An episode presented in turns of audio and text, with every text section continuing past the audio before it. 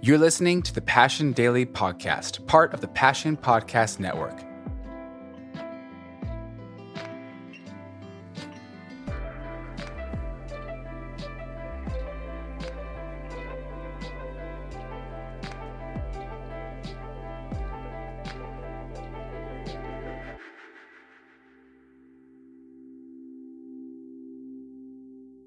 There's been a saying in the church all my life, maybe you've heard it as well, and it says, as Christians, we're called to be, say it with me if you know it, in the world, but not of the world.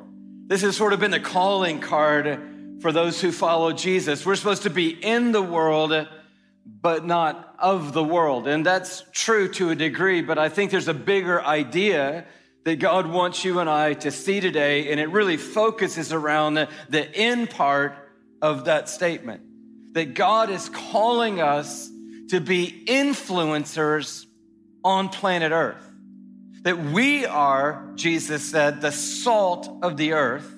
We are the light of the world.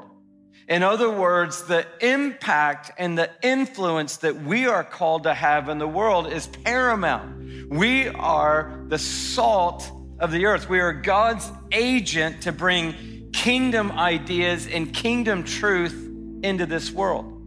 He said, You are the light of the world. Jesus was the light of the world, but Jesus isn't walking through your office this week.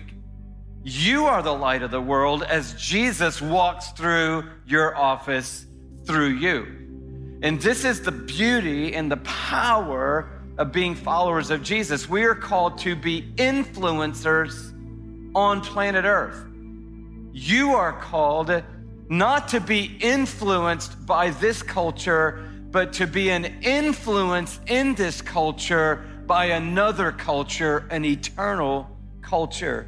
And Jesus takes that idea even further in John's Gospel, chapter 17, and we see the operative word today for all of us in the church. I want you to read this passage with me, beginning in verse 15. Jesus is praying for himself, then he begins to pray for you and me. And so, if you want to know what God's thinking about for your life and for our lives collectively, you can find a lot of it in John 17 because this is what Jesus is praying for you and praying for me. And we jump in in verse 15. This is what we hear.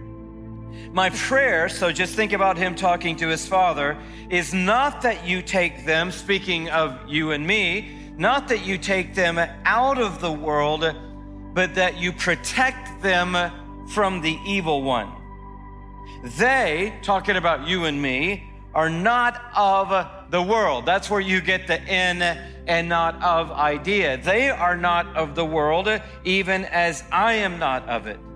Sanctify them, talking about you and me, by the truth. Your word is truth.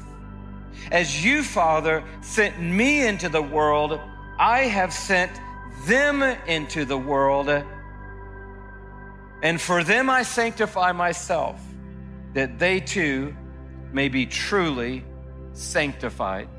There's a few big ideas that you want to underline in this prayer of Jesus. The number one idea that we see as we begin is that Jesus' plan is not to take you out of the world. Underline that idea. So, all these prayers of, Come, Lord Jesus, and I know that's the end of the text, the end of scripture in Revelation, but it really is a plea of worship more than an exit strategy in a difficult world. God isn't looking to get you out of earth, He's actually, on the other hand, sending you into earth.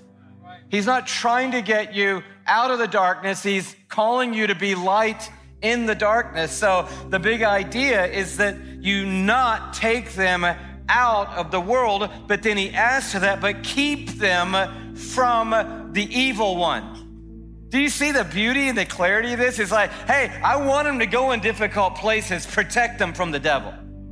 Not protect them from bad people or bad circumstances or bad environments or bad company. No, send them into bad company, send them into bad environments, send them into the darkness, but send them in in a way that they can be shielded from the devil and shielded from the evil one. Man, that's a dangerous person who feels sent into the darkness, equipped to be protected from the evil one. The second thing he says in this text is that we are not of this world. So the idea is not to get us out of the world, but make no mistake, we're not of this world. The only way this missional mindset of Jesus works is if you see yourself as someone who is not of this world. The second thing that we see is that we are different from the world. That not better than the world, just different from the world not superior to the world, just different to the world. We are sanctified, he says, by the truth. Now, the whole idea behind being sanctified by the truth means that we are distinguished by the impact and the influence of the word and work of God in and on our lives. That because of our relationship with the word of God, God of the Word, in the Word, the Word of God, in the God of the Word, through our relationship with the Word of God, our lives are being transformed. That's what sanctified means. It's not sanctimonious. It's not high and mighty. It's not up on a high horse or better than everybody else. It just means our lives are being made distinct because of our relationship with the Word of God. So we're not of the world, because we're distinct in the world because we are sanctified by the word or the truth of God. And then the last idea that we see here is that we are sent into the world different. So he said, As you've sent me into the world, Father, I've sent them into the world. Same idea, same way you sent me in, I'm sending them in. And then the big finish is, he says, I want you to understand that you're different from the world, you're changed by the truth of God in the world, and then you are sent back different into the world. This is the simple plan of how the church is going to see revival come on planet Earth.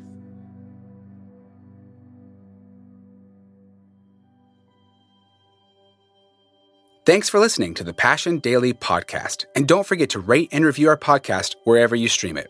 You can also subscribe to the Passion City Church and Passion City Church DC podcasts for our full messages every Monday.